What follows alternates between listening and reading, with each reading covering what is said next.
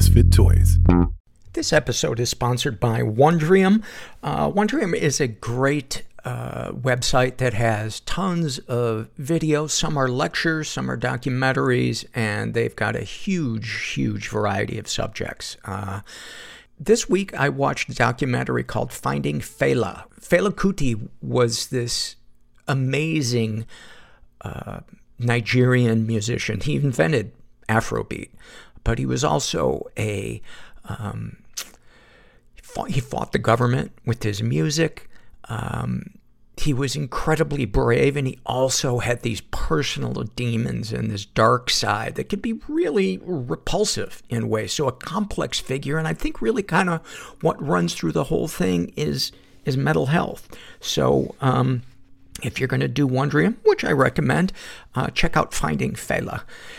So give your mental well-being the boost it needs with Wondrium. Right now, Wondrium is offering you guys 50% off your first 3 months. That's half off when you sign up for your first quarterly plan. A fantastic deal. Sign up today through my special URL to get this offer. Go to Wondrium.com/mental.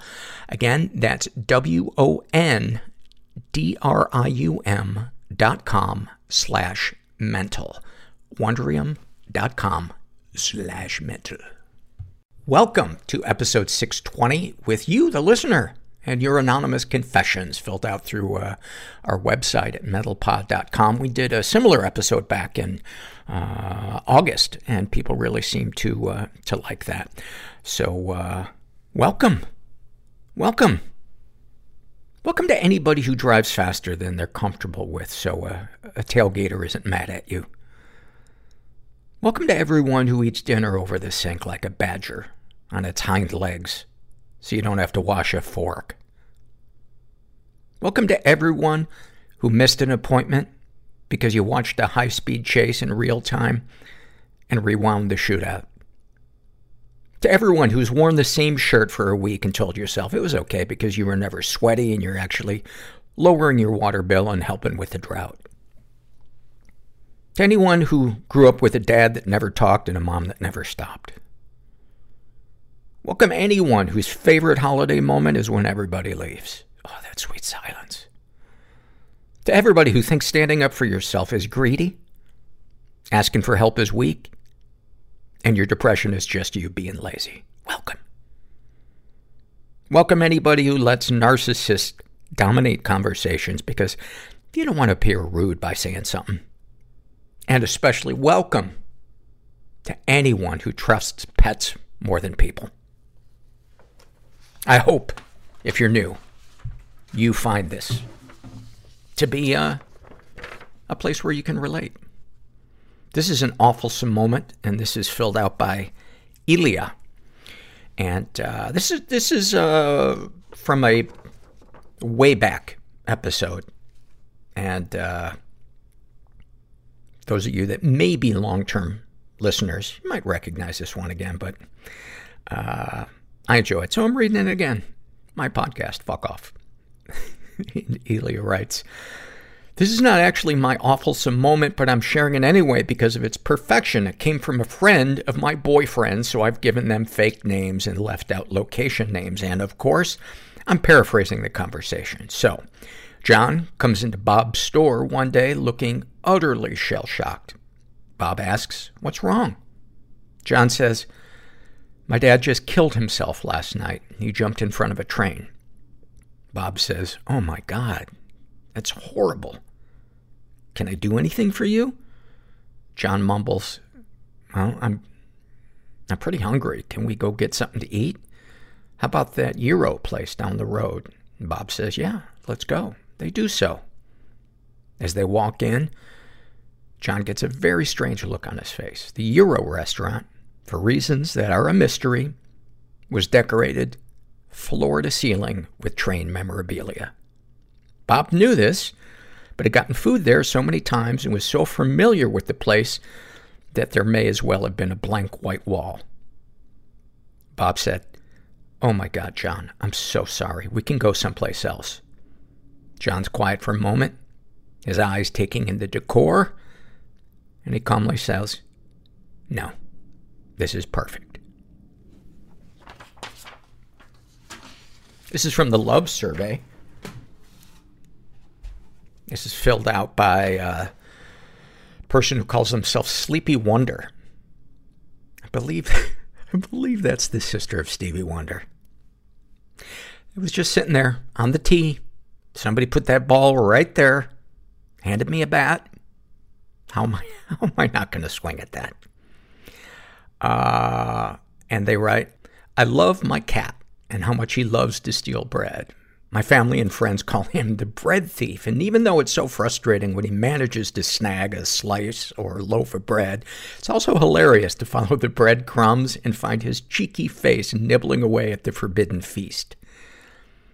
I love how, through my and my dad's depression, we have grown closer. We have both succumbed to being as open as we can be with our emotions and thoughts, which has been so healing for us. I love how vulnerable and open I can be with my parents now, and how much work they've done on themselves too. I love how they realize that love is what matters most, and how they have warmly and excitedly welcomed my girlfriend into our family. I love how my mom apologized for saying a few years ago that she couldn't handle having a gay child. I love the tears of joy, relief, and acceptance that Dad, Mom, and I shared as I came out to them last year. I love their love. And I love that survey.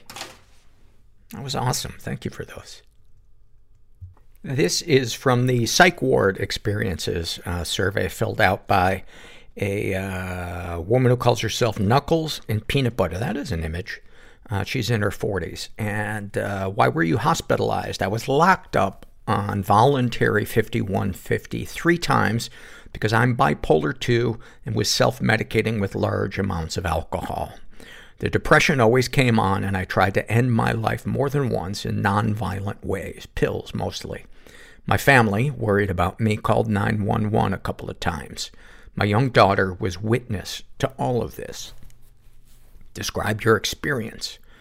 The hospitals were filthy, unsanitary, filled with violent and frightening men and women, even though I was nonviolent and was not considered a threat to others. I was ambivalent regarding my own life. Nurses were overwhelmed, underpaid, and put up with far too much shit. Doctors were few and far between and never seemed to get around to me. I once spent 9 days in the funny farm because the fucking MD never showed up to release me. It never helped. Making bracelets and coloring did nothing but pass the time. Never have I used these things to cope with life. Hospitalization was more like a fate worse than death. Sadly, those are all too common. Those experiences that I read. I say it all the time, but man, I really hope we get to a place in the future where we can look back at this and see this as the dark ages of how we fund and treat mental health crises. This is also from the Psych Ward Experiences, and this is filled out by Fallen Angel 24, and she's in her 30s. And why were you hospitalized? Depressive episode to manic episode, back to depressive, self-harm, eventually suicidal ideation. I think that's called the hokey pokey. Describe your experience. It had its ups and downs. I felt safe and tried to make connections, involved in groups. Really tried to figure out how to deal and grow. It was a little weird, too. There were some very angry, violent people, some into me / making me uncomfortable. Overall, I felt good that I had made it to the hospital. It got me on a healing path. I'm not seeing a psychiatrist and therapist. I think that they meant to say I am now. I am now seeing a psychiatrist and therapist and on medication. It is really amazing the variety of experiences that people have in psych wards. This is from the Ask Paul Anything survey, and this is filled out by Shona. And she writes, how do I respect my 18-year-old son's boundaries, but also address how his lack of appreciation hurts me as a parent? It doesn't matter what I do as a parent. I've never had him outwardly show that he cares or appreciates me as his mom. I know he has trouble with showing affection in general. I've listened to every episode of the Mental Illness Happy Hour, and I take in how Paul's relationship troubles with his mother has affected him his whole life, and I've ensured I encourage things like body autonomy, respect for his boundaries, and privacy. I've probably overcompensated in other areas due to his father leaving when he was a toddler. I'm terrified of screwing mothering up. I've grown up with an abusive and dysfunctional parent, so my need for some reassurance that I'm not failing is likely being carried into my parenting, and I hate that about myself. Aside from therapy, do you have any advice, Paul? Well, my first thought, thank you for your question, by the way, and that's a really, really great question. My first thought is he's an 18-year-old boy, and you know, the kind of typical 18-year-old boy, they're not really in a lot of them, I should say, are not too communicative. They're kind of wrapped up in their own shit, and they haven't lived on their own yet, so they haven't really built an appreciation for all the things that you do for them. And the other things that kind of occurred to me as I read this is, I'm not a parent, but I think it might be a mistake to expect thankfulness from a child. I think it's probably healthier to hope that someday, as they get older, there's an appreciation there. But, you know, parents don't raise kids as a favor to them. You chose to bring this child into the world. And yeah, it fucking sucks that this kid isn't more appreciative. And that, which leads me to my third thought, which is, what about building a support network for yourself? Finding people to share this with. You said other than therapy. So what about a support group or trusted friends that you can share this with? That might help lighten some of the load and any kind of resentment that you're feeling towards him. But it sounds like you're a fairly self-aware parent. So it sounds like you got a good head start on kind of getting to a place where you can find peace around accepting him for who he is.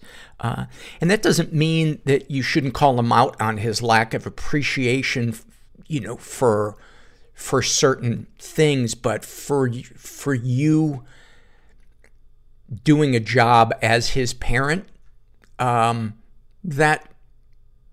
you know, I think that can really enter into a gray area of like, no, that's your job.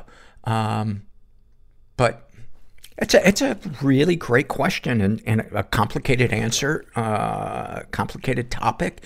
And I'm sure people who are parents can probably weigh in on that as well.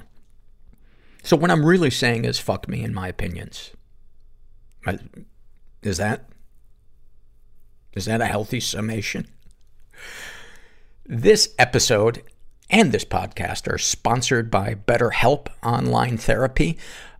You know, our brain does not come with a owner's manual. And I don't know about you guys, but I need help with my crazy brain. And I've been getting help for years and years.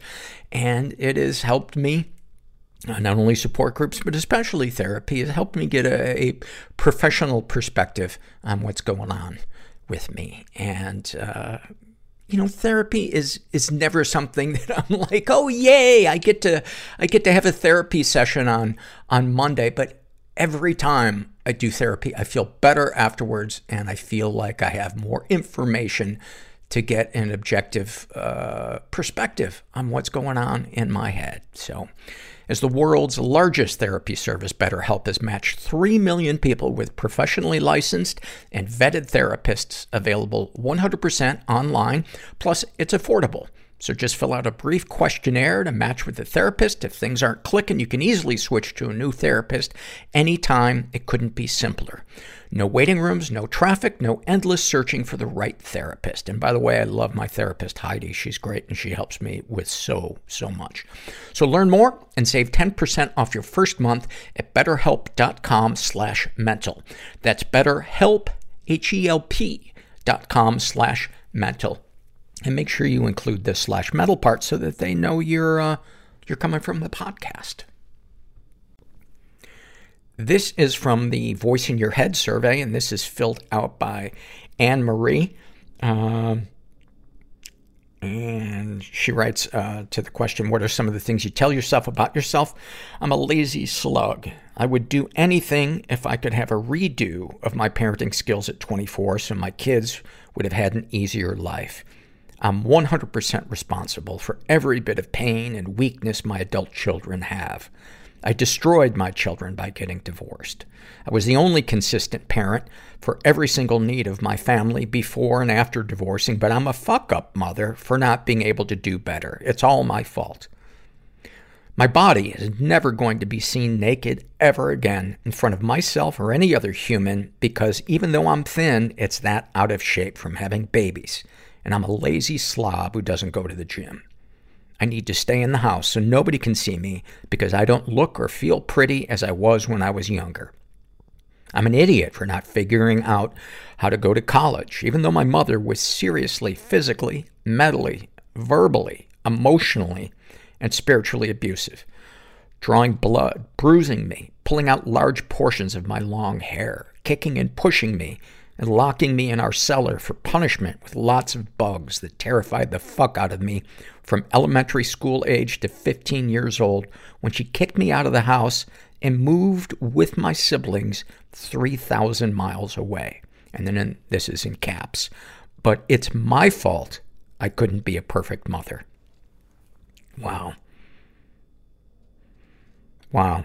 You know, it seems like, you know, with that last part, you truly understand that your brain is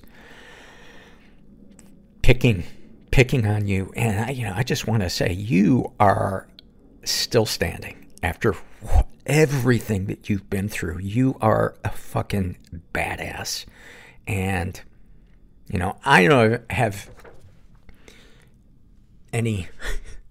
I don't, haven't cornered the market on wisdom about the mean voice in the head, because I still battle that voice in my head. But the fact that you have moments where you realize it's not the truth and it's just something that's been wired from an abusive parent.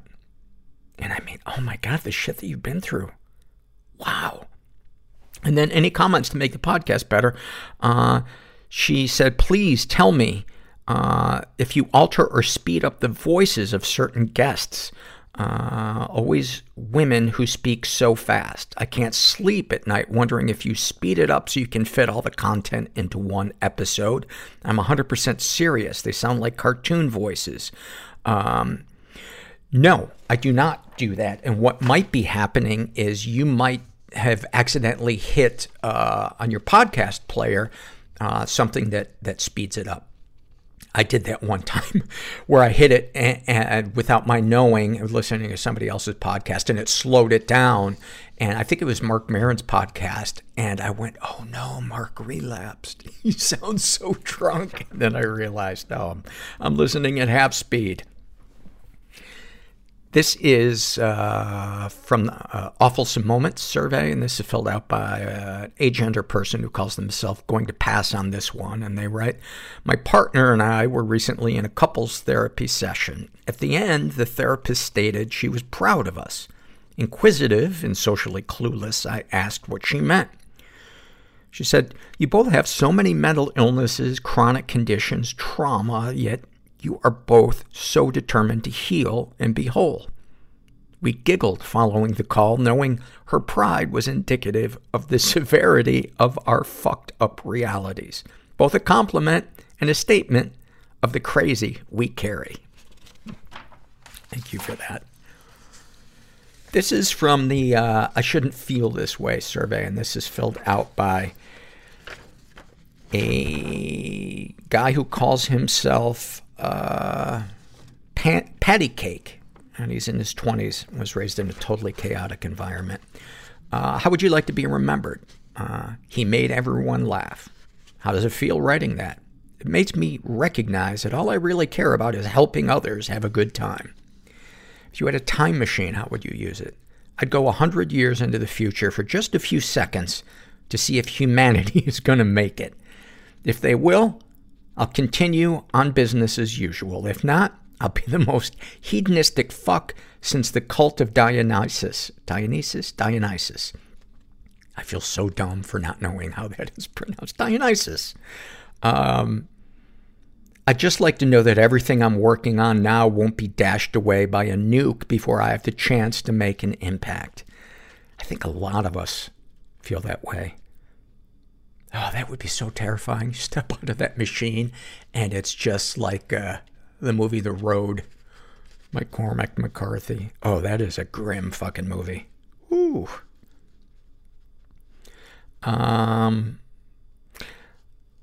I tell myself I'm supposed to feel good about my current relationship, but I don't. I feel trapped dwelling on my last relationship from 3 years ago in which I was abused. I wish I could just be happy with my partner, but instead, I'm distrusting and skeptical, waiting for the heel turn reveal that she's cheating on me, that she actually hates me, that this whole relationship has been a ruse, and every sweet moment we had has been part of a long con to torture me. How do you feel after writing your feelings out? Somehow more anxious.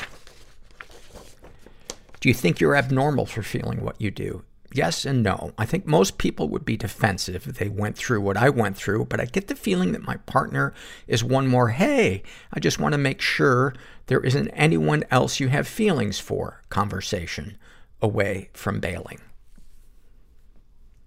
I hope that makes sense, but I get the feeling that my partner is one more, hey, I just want to make sure there isn't anyone else you have feelings for, conversation away from bailing. That's kind of a tough sentence to wrap my head around. Would knowing other people feel the same way make you feel better about yourself? I actually have been part of a support group for people who face the same type of abuse that I have, and it does help to know that my experience was not unique. Hearing my ex's behavior being described in another victim's partner helps me understand the pathology. It's almost like being attacked by a shark and spending my free time studying sharks, how to identify them, how to get away from them before they notice me. Only problem with this is I can't tell the difference between normal people with issues and abusers anymore. Everyone is a potential abuser now. I'm obsessed. This isn't what healing looks like. But what if, just throwing this thought out there, this is what the beginning of healing looks like? You know, I think one of the surrenders when we get into recovery from trauma or addiction or whatever is to surrender to the schedule that recovery, healing, whatever you want to call it, takes place. And that it's going to look like it's going to look, because it's, in my experience, never linear. It's always circuitous and, confusing. And you know who told me that? Dionysus. I'm just obsessing about the fact that I mispronounced his name. Mostly that it's going to get back to him. I assume he's still alive. This is from the Shame and Secret survey, and this is filled out by a gender fluid person who calls themselves Nerd Faux Life. They identify as asexual. They're in their 20s. They were raised, they say, in a pretty dysfunctional environment. They were the victim of sexual abuse and never reported it. I know that I was molested as a child, but I was very young. My brain protected me by completely distorting my abuser's face beyond recognition, but I'm fairly sure it was my father. I was also assaulted in college. I told my friend what happened, and she blamed me for it. I quit talking to her after that. Good for you. They've been emotionally abused. My ex-spouse gaslighted me and used to hide my meds to make me think I was going crazy. I have bipolar disorder. At one point, he even tried to have me hospitalized so he could spend more time with his side chick without my knowledge.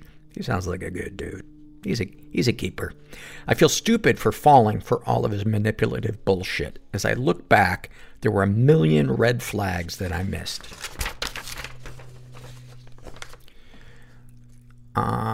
Darkest thoughts. I fantasize about beating my ex-spouse with my fists until there's nothing left of his face.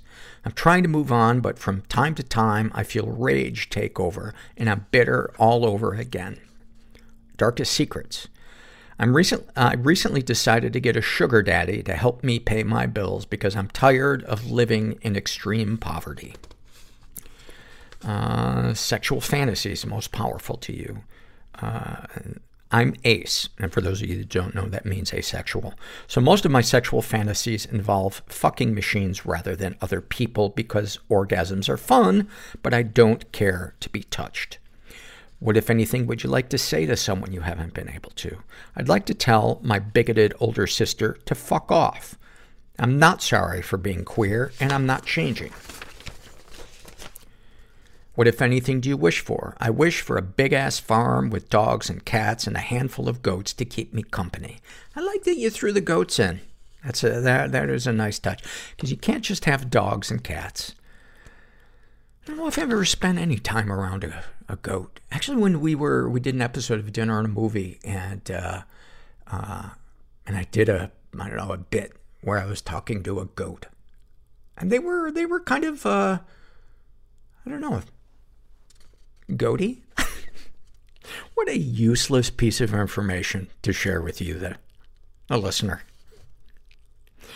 So right now we've got the how I pronounce Dionysus and my little goat story. Have you shared these things with others? My mother knows I was molested as a child. She cried when I told her because she had suspected something and asked me if there was anything happening. I was about 4, so I didn't have the language or understanding to explain to my mother what was being done to me. How do you feel after writing these things down? I feel all right. Is there anything you'd like to share with someone who shares your thoughts or experiences?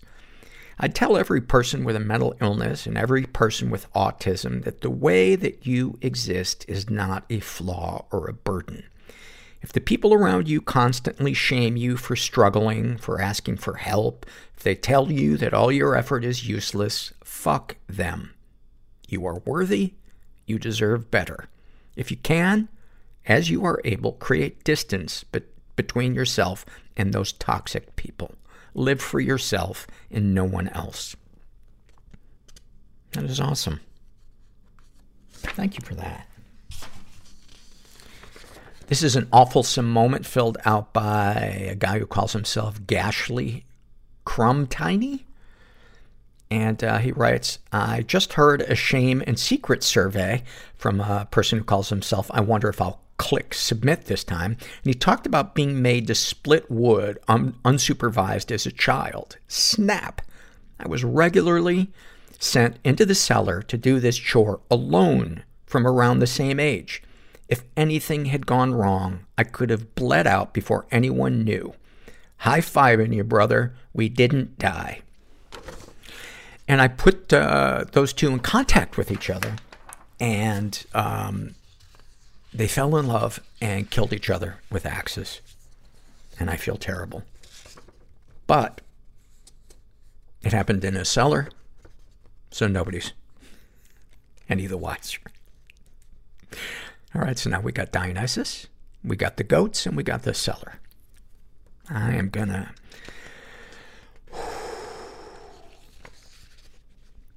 This is from the Shame and Secret survey, and this is filled out by a trans woman who calls herself Trying So Hard. She identifies as gay. She's in her 30s. She says that she was raised in a slightly dysfunctional environment. She was the victim of sexual abuse and never reported it. I was beaten and raped by my grandfather around the age of 5. I don't know if this happened more than once, but I realize now that my mom caught him in the act. It took me years to understand why it was 17 more years until I saw him again. No legal action was taken, and my parents never spoke of it or tried to counsel me about it. And you call that a slightly dysfunctional environment? Wow. I mean, that is a fucking horror show. It's amazing how we minimize the shit that we endured. It's like we tell ourselves, well, there was some good stuff, so that makes the bad stuff less bad. No, things can be both. Things can be both. And I'm not trying to say you're wrong or criticize you at all.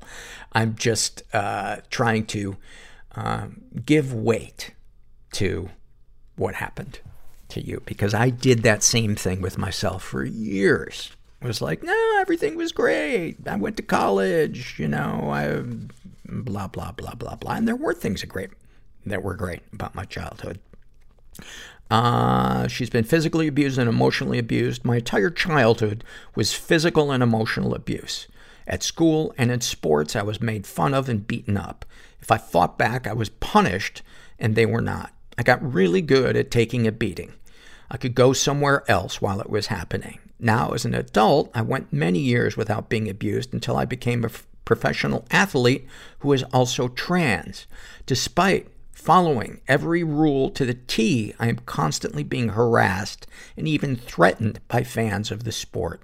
The rules should state it's okay to be trans, just don't win. You would be a good guest for this podcast if you hear this and you get to Los Angeles. I would like to interview you. Any positive experiences with abusers? Absolutely. I either was friends with or still am friends with some of the people who say and do hateful things. Come to think about it, in school, I was, quote, friends with many of the bullies. That's the issue. There were good times and positive influence at one point or all times. Darkest thoughts.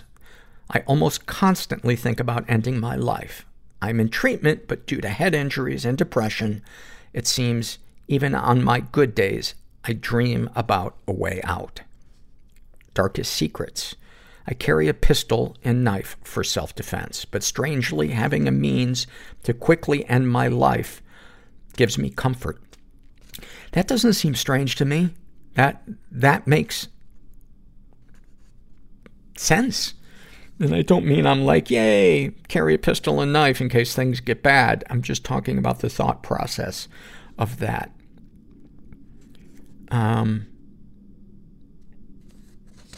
It is just, it is mind-boggling, the lack of empathy and accommodation a large portion of this country has for trans people. And I know that's not breaking news to anybody, but it just...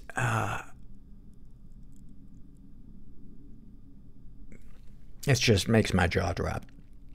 Sexual fantasies most powerful to you.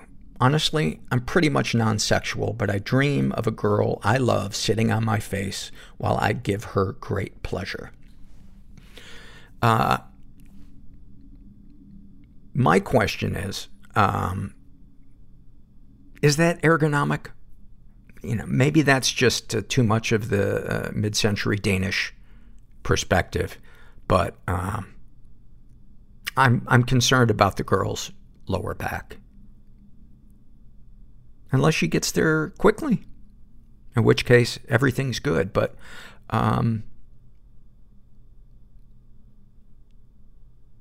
okay, we got Dionysus, we got the goat, we got the cellar, and we got the what do you call this one? The hot chair? What, if anything, would you like to say to someone you haven't been able to? Why did you have to constantly watch, spy, and critique my every move? Everything was studied. I felt like I was in prison.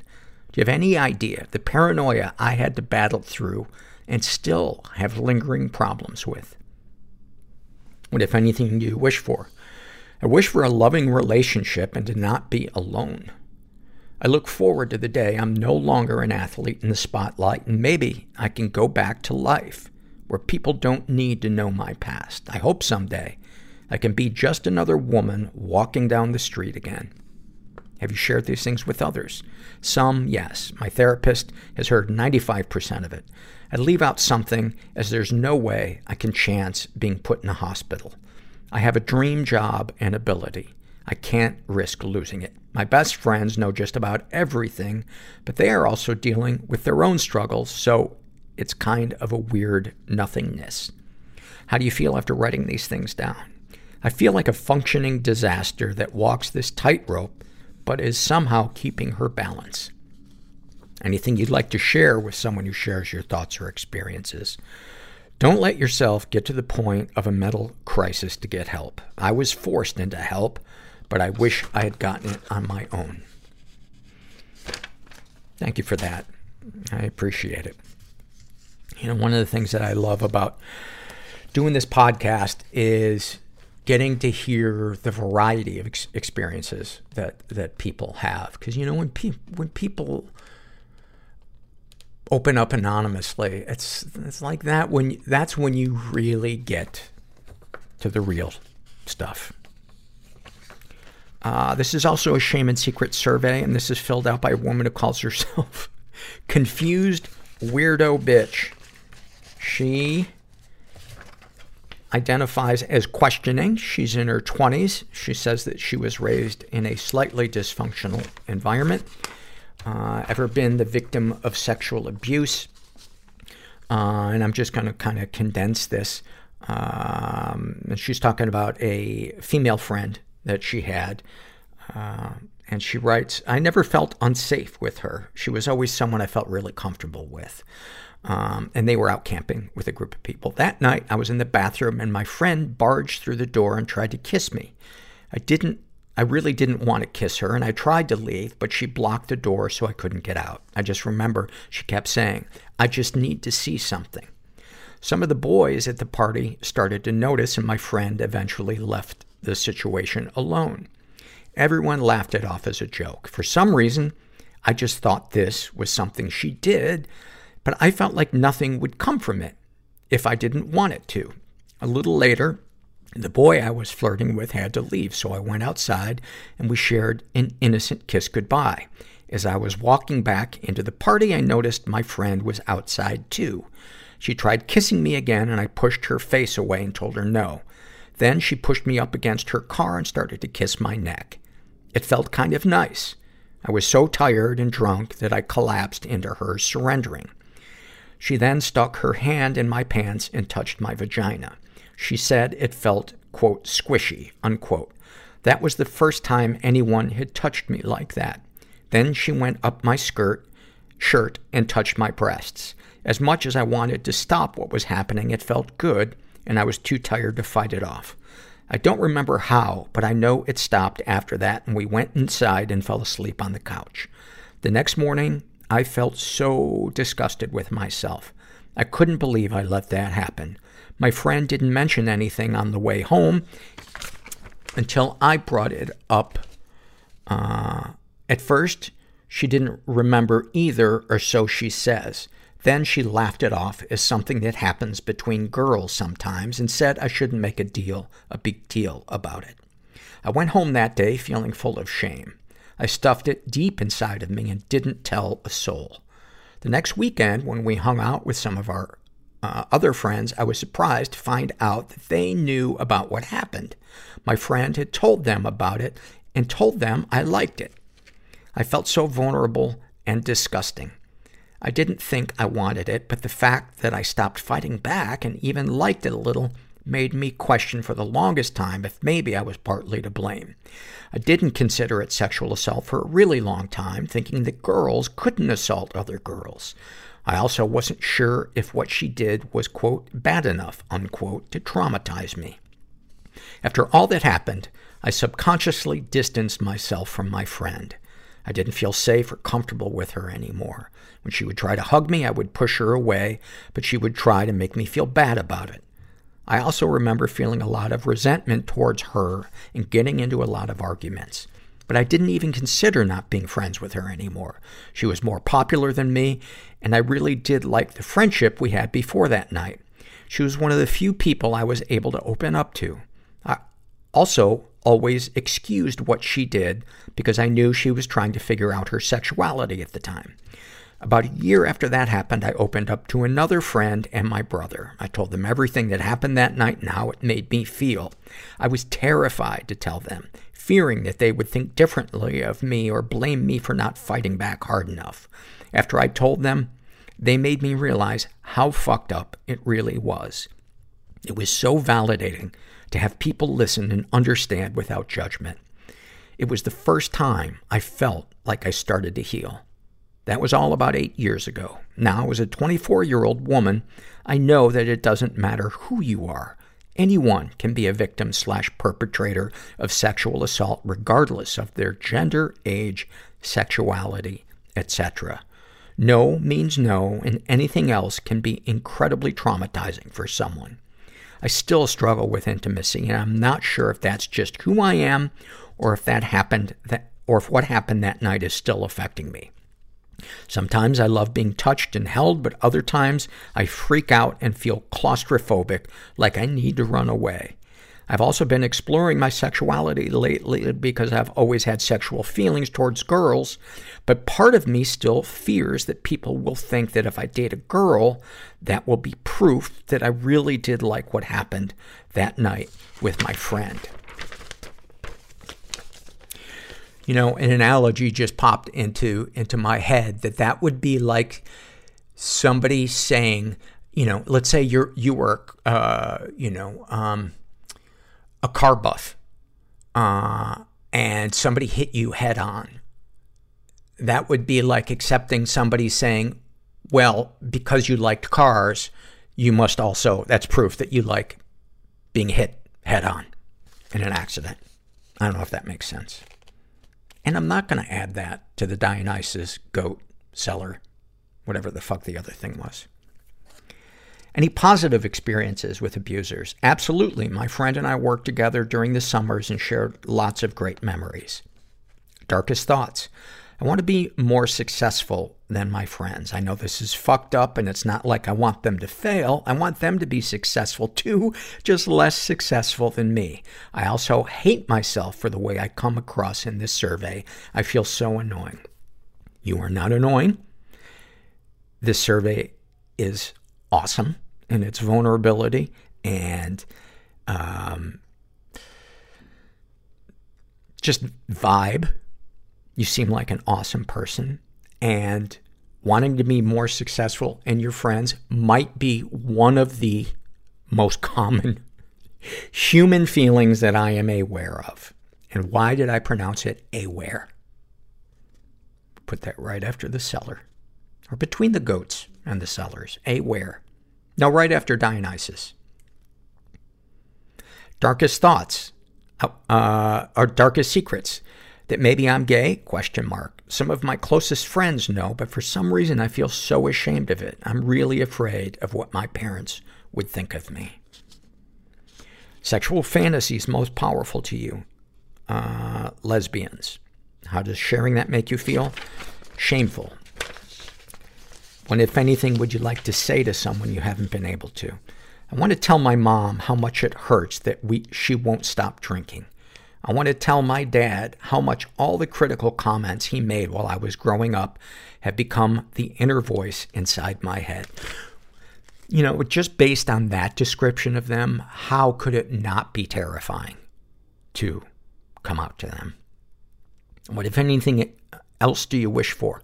I wish to feel comfortable with who I am. I wish to love myself more, to feel happy, to be less insecure about who I am, and have the confidence to connect better with others.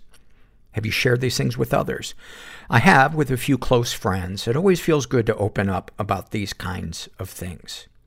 How do you feel after writing these things down? I feel really exposed and kind of stupid. I also feel shocked that I've spent so much damn time on this survey.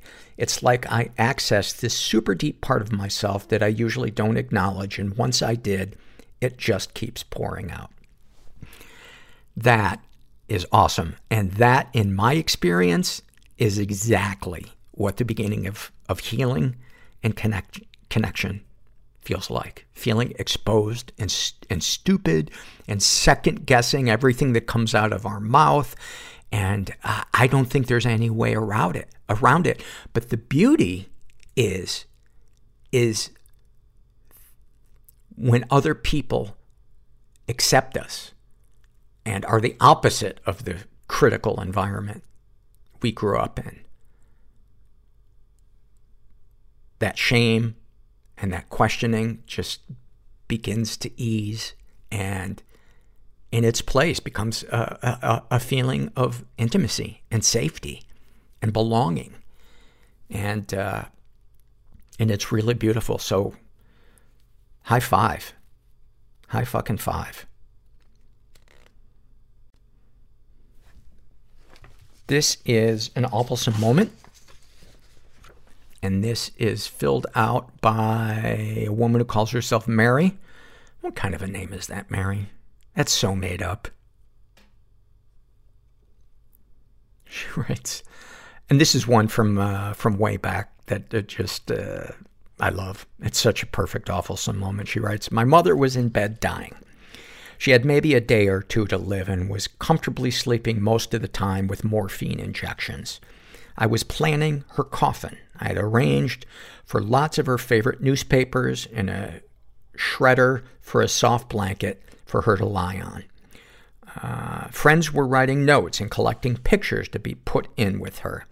I was to put the coffin in the back of my station wagon and drive her to the crematorium a certain number of hours after her death, so the coffin had to fit her body and my car.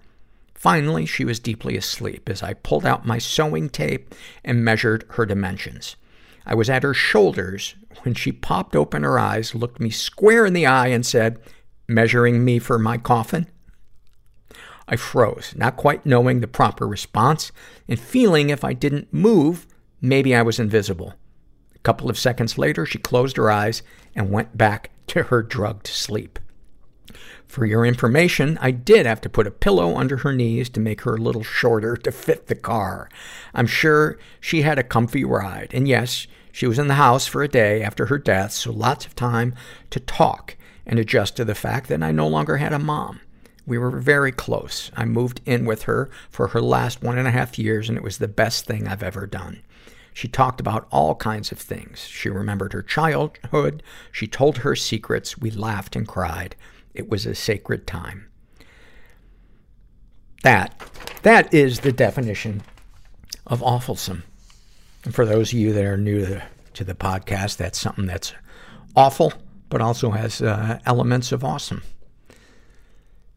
This is from the Love Survey, and this is filled out by Rosie. And she writes, I love when I put something on to wear for the first time since last season, like a warm winter coat or summer shorts, and I find something in the pocket, sometimes a cinema ticket or a receipt or a special rock I picked up on a hike.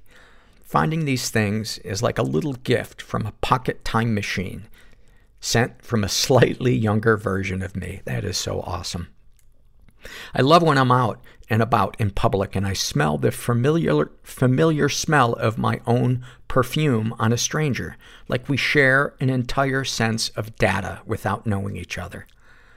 I love when my 5-year-old daughter falls asleep in the car and then pretends she is still sleeping when I pull the car onto the drive so that I'll carry her into the house. She's at an age now where sadly she thinks some things are too babyish. So as I carry her, I walk slowly and cherish every step as her warm body melts into mine. As those sleepy cuddles are getting rarer and rarer, I try to absorb each one into me to hold onto them forever. That's so sweet. I love how, at the support group I've just started going to, there is a man who, each time I nervously read or share, just sits there with this gentle, welcoming smile, maintaining calm eye contact throughout my sharing and making me feel like I and all I have to say is welcomed into the group. Oh, do I love that? Do I love that? This is a shame and secret survey, and this is filled out by a guy who calls himself Slow Dancing in a Burning Room. He identifies as straight. He's in his 20s. Says that he was raised in a pretty dysfunctional environment. Ever been the victim of sexual abuse? Some stuff happened, but I don't know if it counts. He writes, my dad would always force kisses on me and my siblings, even up until I was 15. I would think of this as maybe not having enough boundaries and that he loved us so much, but he would also talk about taking naps with my sister even when she was 12, which was right up to the time my parents divorced, and we never lived or spoke to him again. I'm too scared to ask my sister what he did to her, but I have a feeling that he may have molested her. He's been physically and emotionally abused.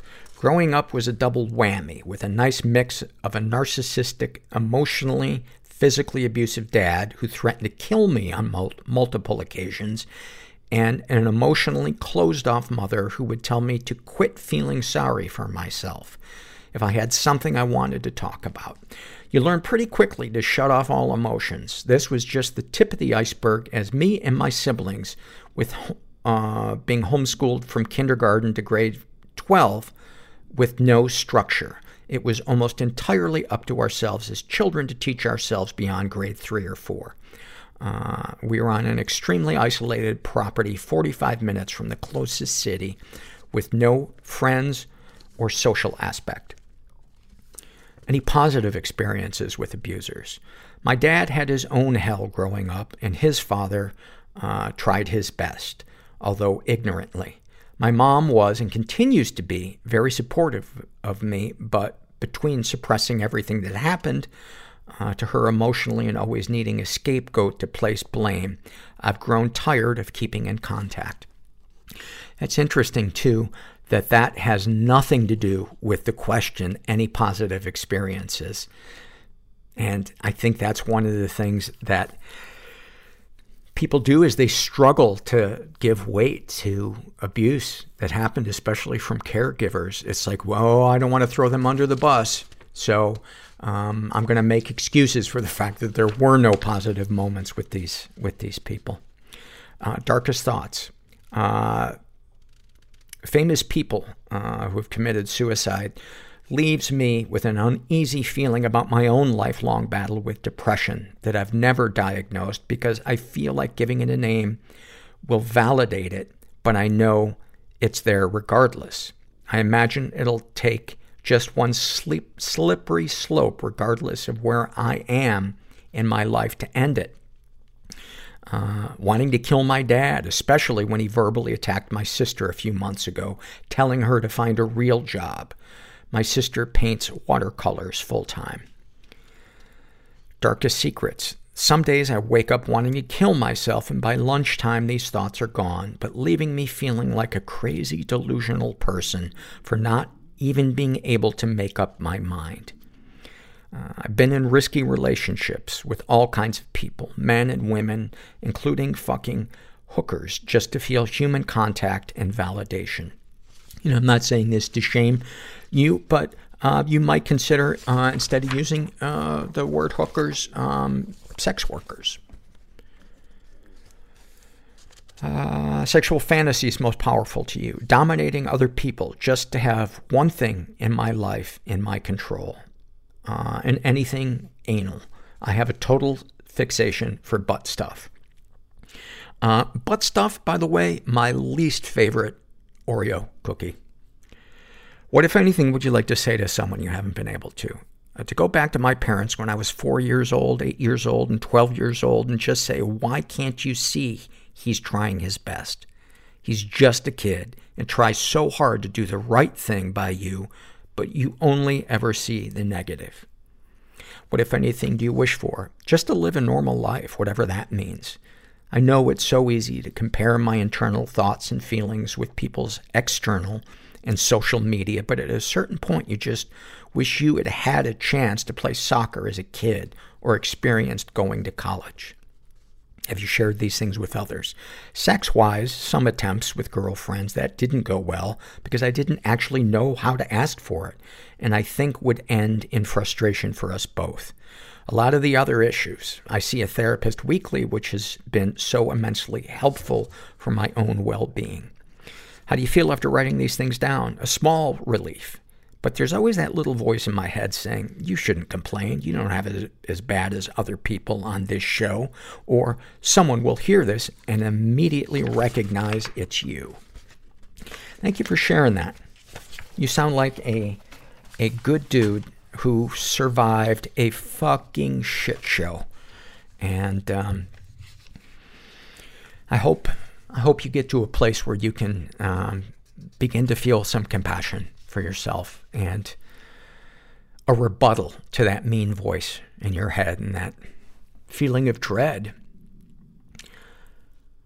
This is from the Voice in Your Head survey, and this is filled out by a woman who calls herself Not Your Keeper. What are some of the things you tell yourself about yourself?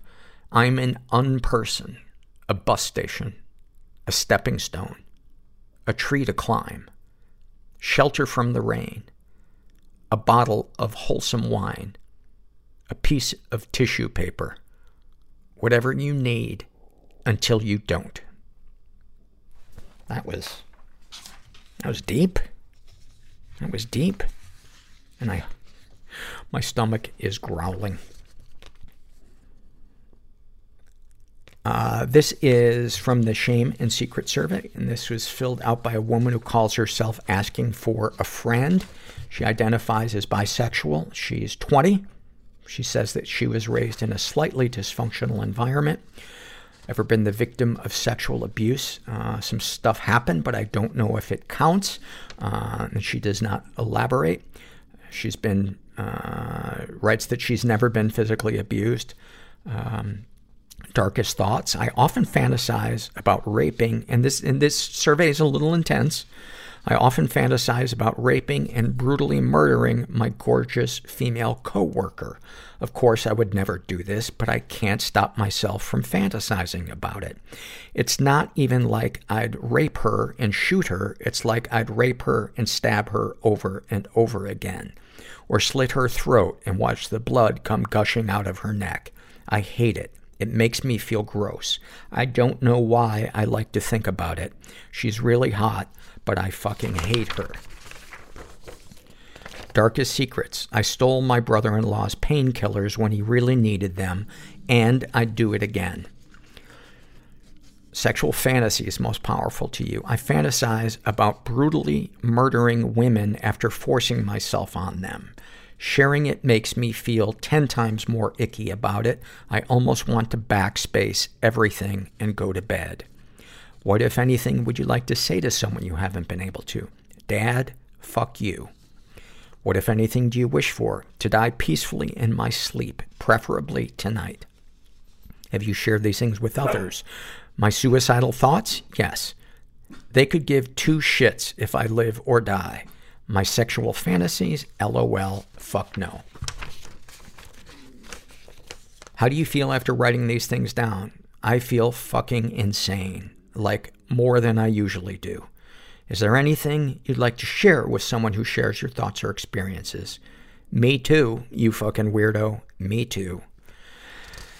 Thank you for sharing that, man. That is intense. That the stuff that is going on in your head, and you know, I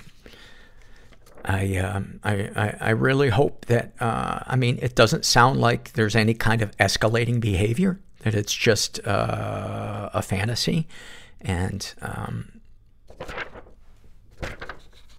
sending you some love. This is from the Ask Paul Anything survey, and this is filled out by a woman who calls herself Are We Done? And, she writes, I was riveted listening to your conversation with Thomas Hayes. My husband and I have been married for a decade and together for 15 years. Over the past 8 years or so, I've been going to therapy, dabbling with meditation, and incorporating somatic exercises into my weekly routine to work through childhood trauma. I'm making real progress embodying self-compassion and compassion for others, which makes my partner's hypercritical tendencies unbearable now and incompatible with the path I'm on. We tried couples therapy for a year. He wanted to be done because he felt, quote, ganged up on, unquote. He refuses to go to individual therapy or do any investigating into his own trauma and codependency/control issues. I feel like my last hope of getting through to him is to offer him a book or two to read. He's an avid reader, but not a podcast listener, which is why I'm seeking your advice. Can you or Thomas recommend a particular book that hits on the themes Thomas talked about? Specifically, I mean bringing awareness to the emotional damage that negative critical talk and manipulative controlling behavior towards a partner can do to a marriage. I long for him to start loving himself so that he can love me in a healthier way. Neither of us have family histories of alcoholism or addiction, so I found books like Codependent No More didn't hit the mark. My initial thought is you can't change him. And it sounds like you would rather try to change him than face splitting up. And while I think that is a really common thing that people in marriages that are struggling do, it is it's not going to work. From what you described of him, he is closed off, and it is not your job to change him. It's up to you to decide whether or not you want to be with him as he is. And that doesn't mean that you can't say, hey, if things don't change, I'm going to leave, and then give him a little bit of time. But I think it's really important that we stick to whatever it is that we say. You know, if you don't start going to therapy, I'm going to want a separation. And then stick to that, because if we don't stick to that, that person is not only is that person never going to change, because they will realize that they can continue to walk over you, but you're never going to change in terms of standing up for yourself, to have your baseline emotional needs met with a partner. You deserve better. From what you've described of him, you deserve better. And I think if you get out of this marriage, and I'm not saying you should, that's your decision. But if you do, I think you will feel a freedom that you couldn't imagine. Just my 2 cents. And then finally, this is from the Love Survey, and this is filled out by a person who calls themselves It's Right Behind Me, Isn't It? Share things you love. Sometimes, when the sun streams in my window and casts rainbows across my bedspread, and the music playing is soft and sweet, and there's incense and candles burning, and I feel safe and happy, I stand in my apartment and think about the fact that in many years I will be an old person, and I will remember the apartment I lived in when I was in my 20s. And all the love and friendship that filled those walls, and how wonderful those times were. I love when I'm sitting in my apartment with the windows open, and I can hear all the people living their lives outside, and I hear someone yell, "Bye, I love you, drive safe." I love when I'm meeting my friend that lives one block over, and I round the corner and see her, and we're walking towards each other, so we both start doing a silly walk until we meet halfway. I love when I'm walking down the street and I see a dog and its owner walking towards me, and when we pass, the dog looks back at me like it could tell I was delighting in its existence.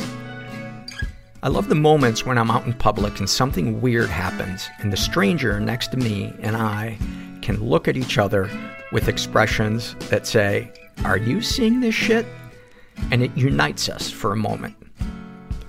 I love when I can tell that somebody is really, truly listening to me and cares about what I have to say. And I love when I'm listening to someone and they can tell, and they relax, and the energy of the conversation shifts into something just a little more intimate, a little more holy.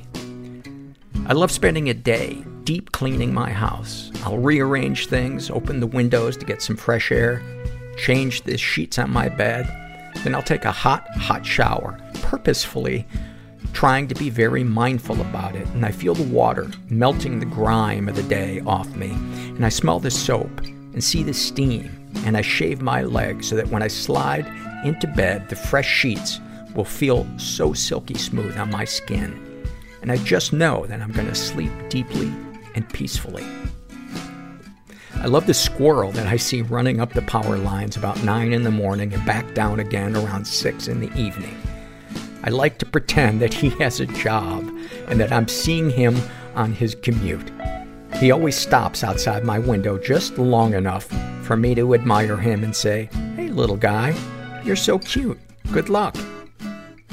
I love it when I have a moment where I can recognize how I've healed and grown, when I can look back on all the suffering and hard times I've been through and feel so thankful that I made it here today, and so excited to see what's going to come next. Those are fucking awesome. Thank you for that. I was going to take the entire month of December off, but I've decided to do an episode, obviously, this week and next week, and just and then maybe take some time off after that. I don't know why I'm sharing it with you. I guess let's add that to Dionysus and all the other shit, and let's get out of here before I fuck this up even more, huh? If you're out there and you're feeling stuck and alone, you are not. Did you like that dramatic pause? You are so not alone. There are our families out there. It's just a matter of finding them, and there is nothing like human connection and intimacy and a feeling of emotional safety. Nothing like it. And thanks for listening. Everybody I know is bizarrely beautifully fucked up in some weird way. Bizarrely beautifully fucked up in some weird way.